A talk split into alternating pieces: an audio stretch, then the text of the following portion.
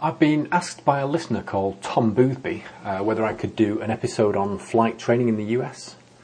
Well, I've eventually got um, a few folks lined up to come on the podcast and chat about their experiences. So, episode 33 of Flying Podcast features a fellow Barton flyer called Dave Crozier, who trained in the US some time back.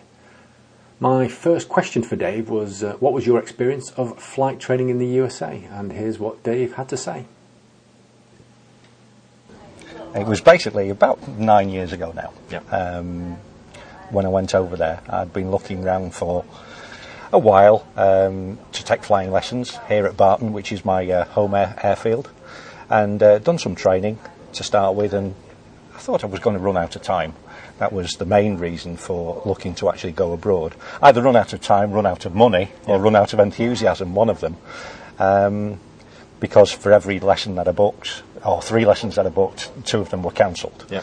Uh, so I thought, well, why not encompass a nice sunny holiday with some flight training, and where better to actually do it than over in the States in terms of cheapness. So that's what made me look towards the States for a flight training organisation. Okay, I presume you looked in the usual places like Florida.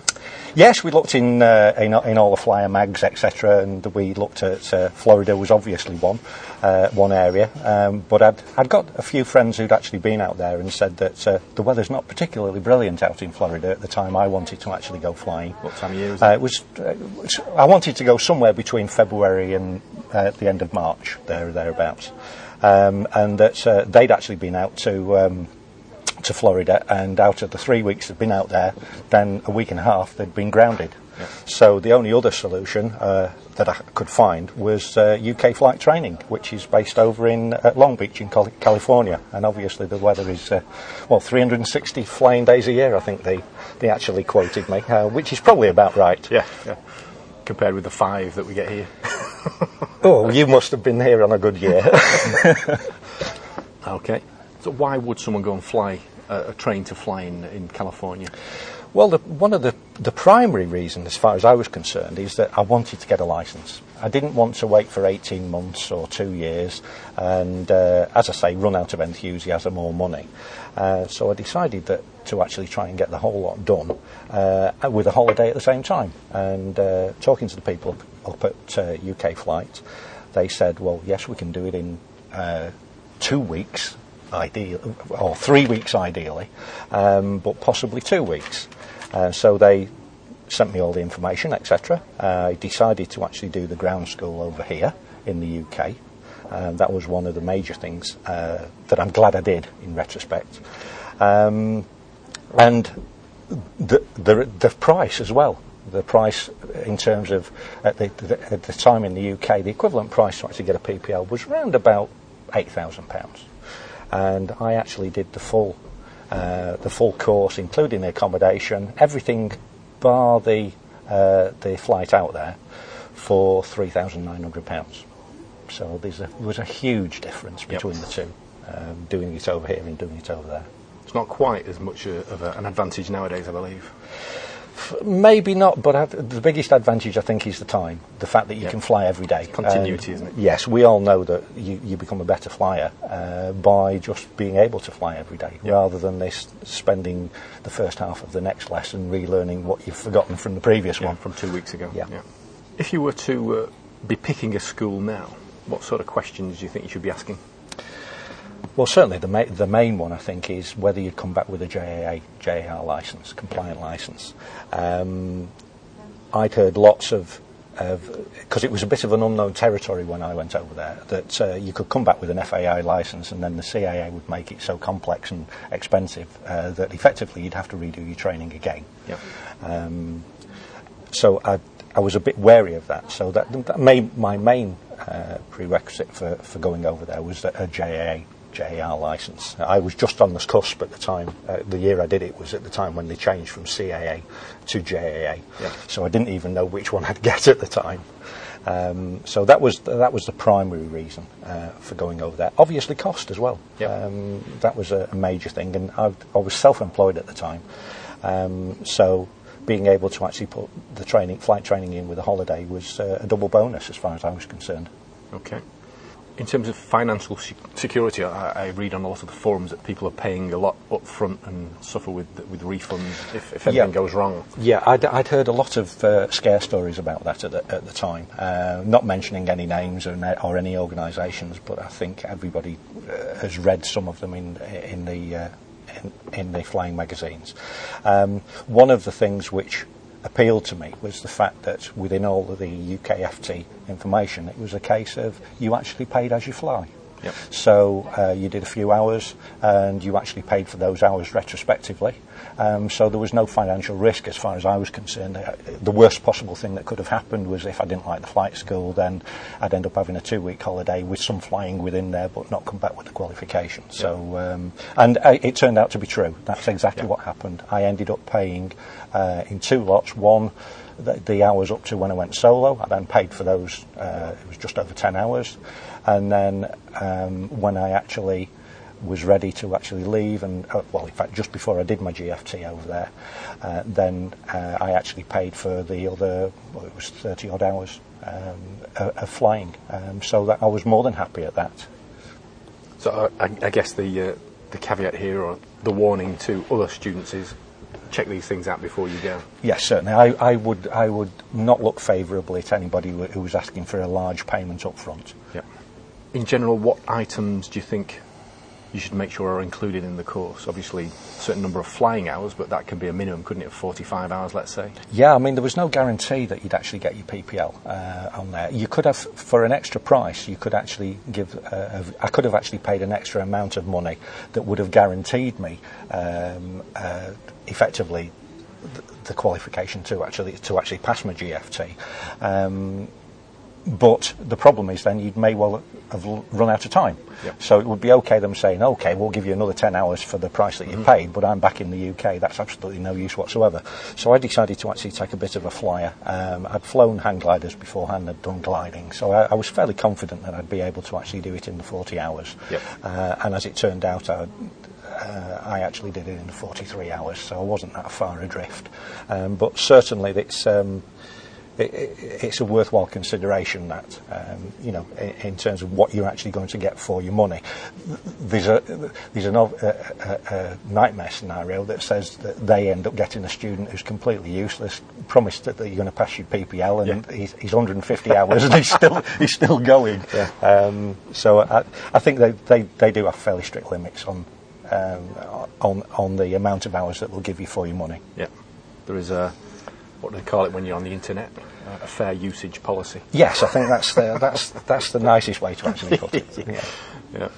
What sort of things should you expect to pay for as extras? Do you think when you're going over there, accommodations sometimes included? Sometimes yeah. Well, um, when I went over, the first couple of nights there were in a hotel, uh, which was very very nice. But that was above and beyond what well, the first night was included within the within the course fee, uh, and then I decided to actually stay at the hotel, and then de- decided after a couple of nights that maybe that wasn't the right thing to actually do, and within the price um, was the uh, ability to be able to actually go and room uh, with one of the families of the instructors, yep. which was very, very nice. Uh, and I thought, well, this sounds to be quite good because at the end of the day, you can totally immerse yourself. If you're going to do a lesson the next day and you're not sure of what's going on, then you effectively you'll be living with one of the instructors, and you know become good buddies, uh, in effect, as we did yep. uh, on there. So I, that was actually very, very good and something I had not foreseen beforehand.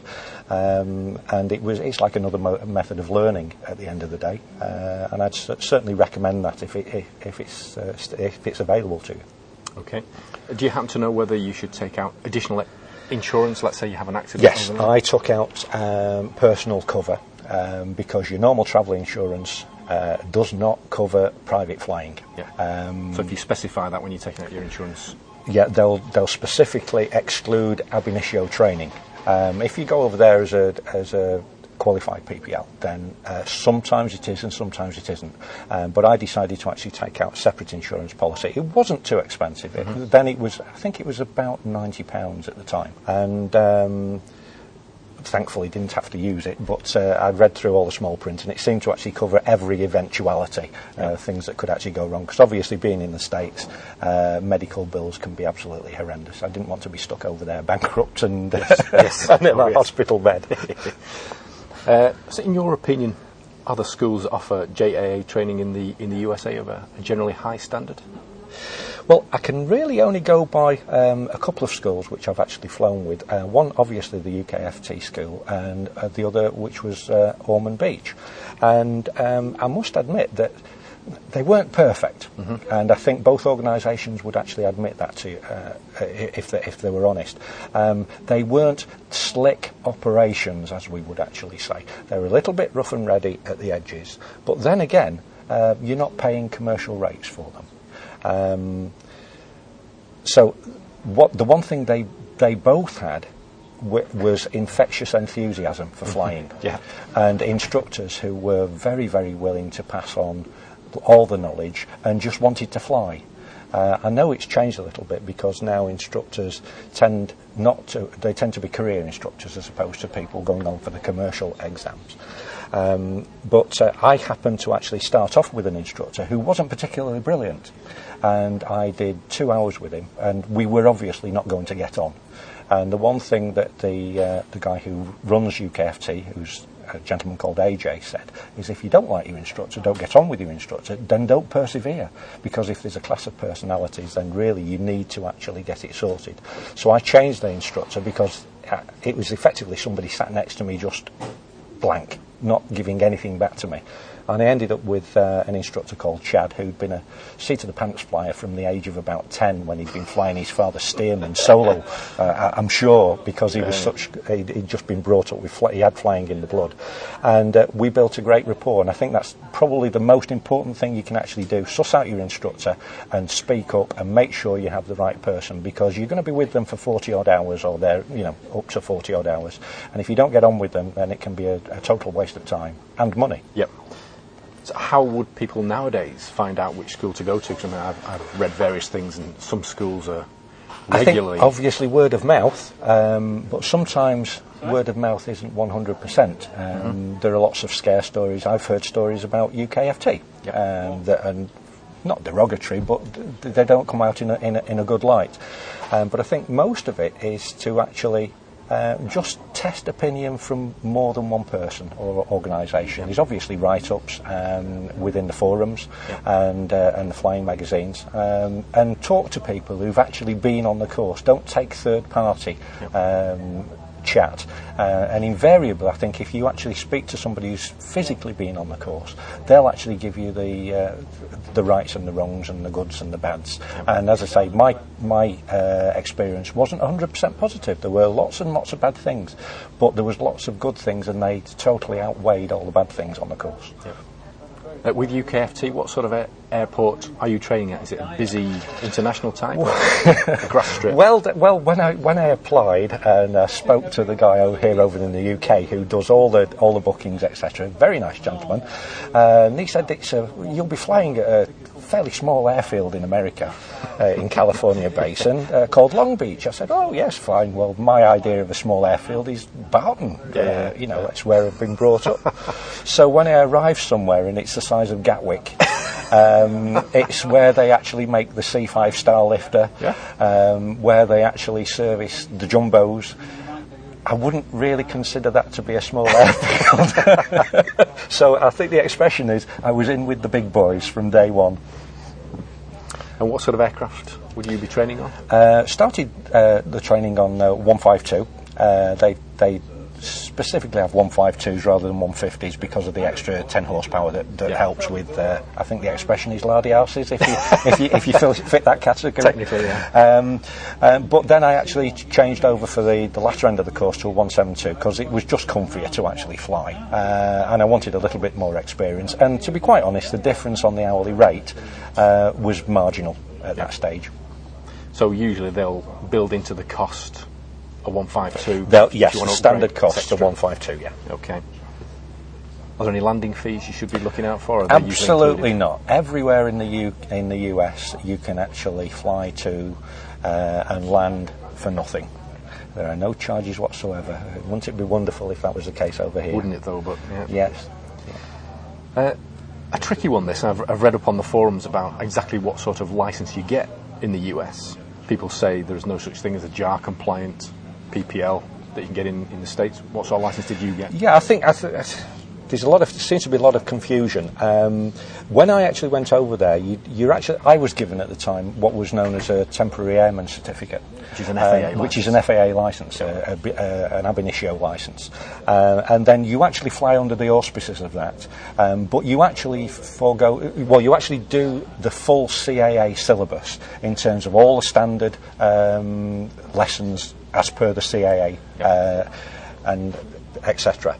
And effectively, then, when you actually get uh, take your GFT, you are taking a CAA GFT. Um, I actually took mine, even though I actually failed subsequently with AJ, um, and uh, he's a qualified CAA examiner. So, to all intents and purposes, you've been examined by somebody with a CAA, JAA, JAR uh, qualification. So, at that stage, when your logbook signed off, then uh, I had the option of actually going for an FAA, but I hadn't done any ground school.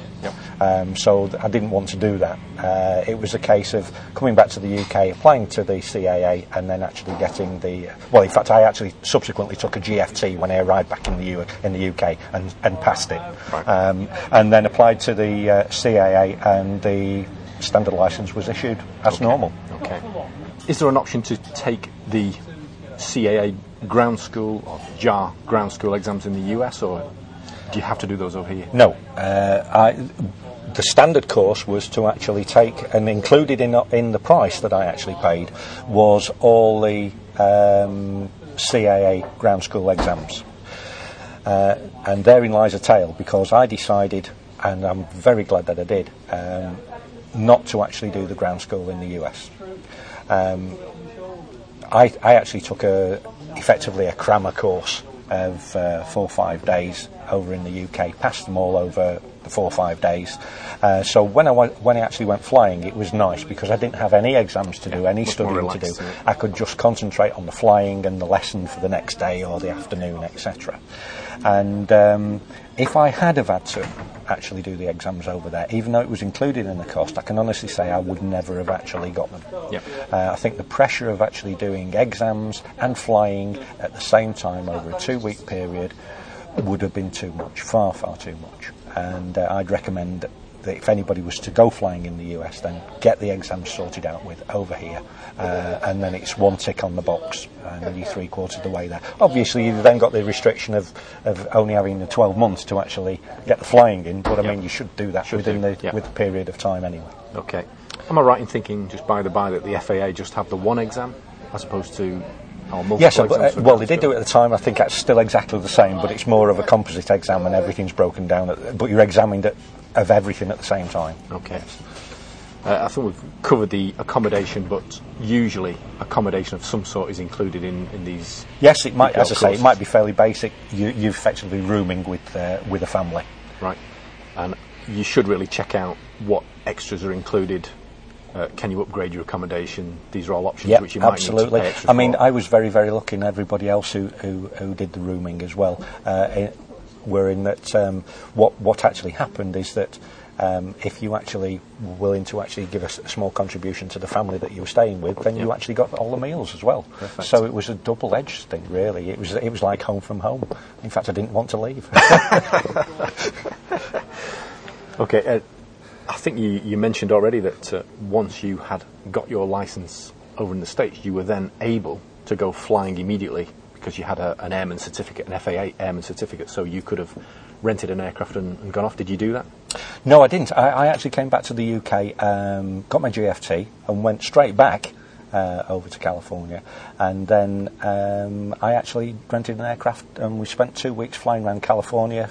Started off um, by my my instructor, who'd, who'd given me all the t- all the teaching. He actually recommended a friend of his to go to fly to. We flew to his ranch, and then we spent two weeks just taking the aircraft from ranch to ranch. Flew round the Hoover Dam, uh, Grand Canyon. At, at the time, there were very few restrictions on flying around the, the Grand Canyon. There are now, um, but it was just superb. So again, over that two-week period, we didn't pay for any accommodation. We just flew from friend to friend. Um, lots of them who I still are in contact with. Brilliant, and brilliant. then it was just brilliant. And we didn't, we weren't even charged for the aircraft. We were just, if we filled it with it fuel. Yeah, This is a. UKFT aircraft, or 172, was it? Uh, it w- yes, it was. It was. It was. It, it could have been either a UK FT, FT aircraft, or it could have actually been one of the. There's quite a few schools there, uh, and they all tend to use each other's aircraft. Right. Um, so it was. It was really good. I thoroughly enjoyed it. It was a, and a cheap flying, so to speak. Yeah. Excellent.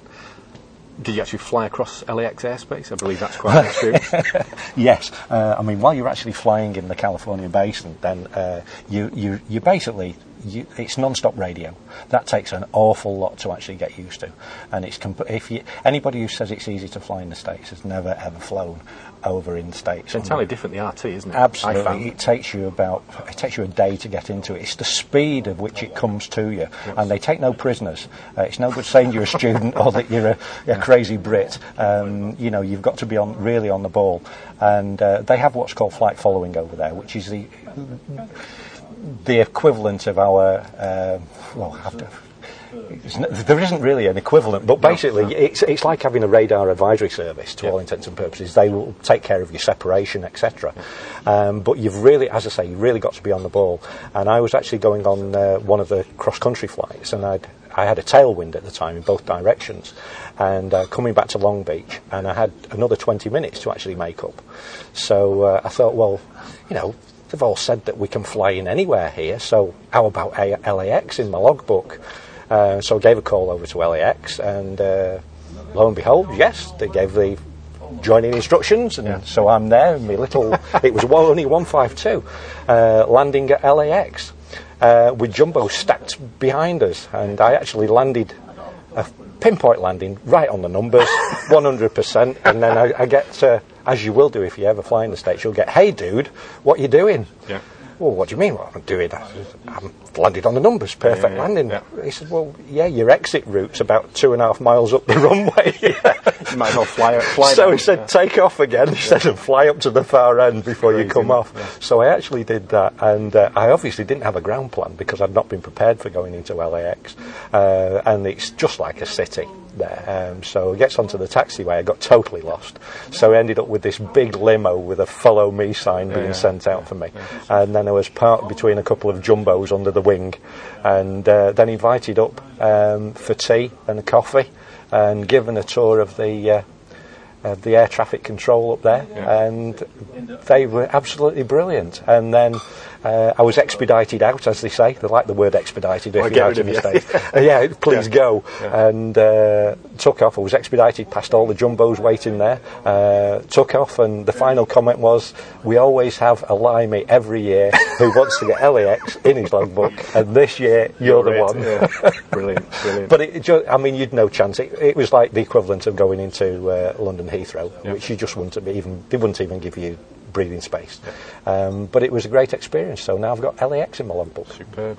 which is good. Much as much as they do not take any prisoners, they are extremely friendly, aren't they? They are, yes, yeah. Um, they will try and help you as much as possible. I know on my second solo, I was actually um, I'd done a couple of I'd done a couple of circuits, and as I, I said to you before, the C5 Galaxies actually fly out of Long, Long Beach, and uh, they call the heavy traffic as they call it, and uh, we were actually using the cross runway, and this C5 Galaxy had actually taken off, and uh, we'd been told about uh, wake turbulence. Uh, as we were actually in the circuit for the cross runway. And uh, I'm coming in, lined up on the numbers, cut the power, and then all of a sudden I hear this call for somebody for um, for a departure, and I'm listening uh, intently. And uh, if you've ever seen the beginning of MASH, where the at the other one side of the hill, a helicopter actually arises in front. Yeah, yeah.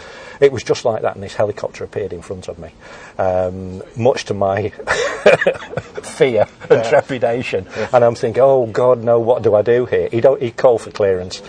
Not got the clearance, but decided that he, he had had it. Uh, he saw me, I saw him. I remember seeing the whites of his eyes, and th- I'm thinking, well, do I take it? Do I take my wheels off with his rotors, and then he dies, and I just belly flop or whatever? Anyway, as it turned out, um, he saw me first. Oh, he, he got away first, and he actually disappeared. By this time, my perfect approach has now been messed up considerably, and having been told that there's wake turbulence there, I decided to actually do a go around. So it's full power, isn't it? Uh, pitch the nose up, full power, and I get to about 200 feet, and I hits this wake turbulence, and I remember seeing the airspeed indicator on 60 knots suddenly becoming zero, and it was as fast as that. Um, so it was a case of stuff the nose down. I'm now heading towards a Learjet that's being refueled on the apron, and two guys there ran. they thought I was going to kill them. Uh, I managed to actually pick the aircraft up with, uh, shall we say, a minimum amount of altitude free.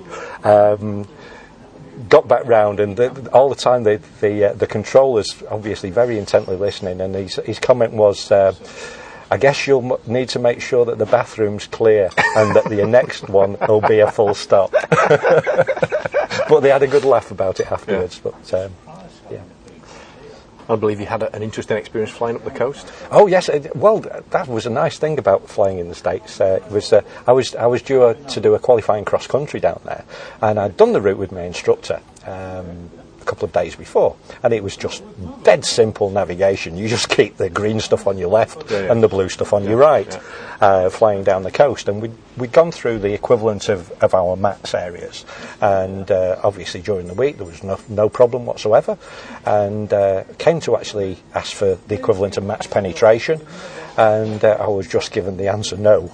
Uh, no, no, you can't do this. I'm on a cross, I'm on a Do you know who qualifying cross country. Yes, I'm, I'm British, for God's sake. Um, so the guy said, Well, we can vector you out to sea for about six, seven miles. He said, um, That's the only way we can get you through the MATZ.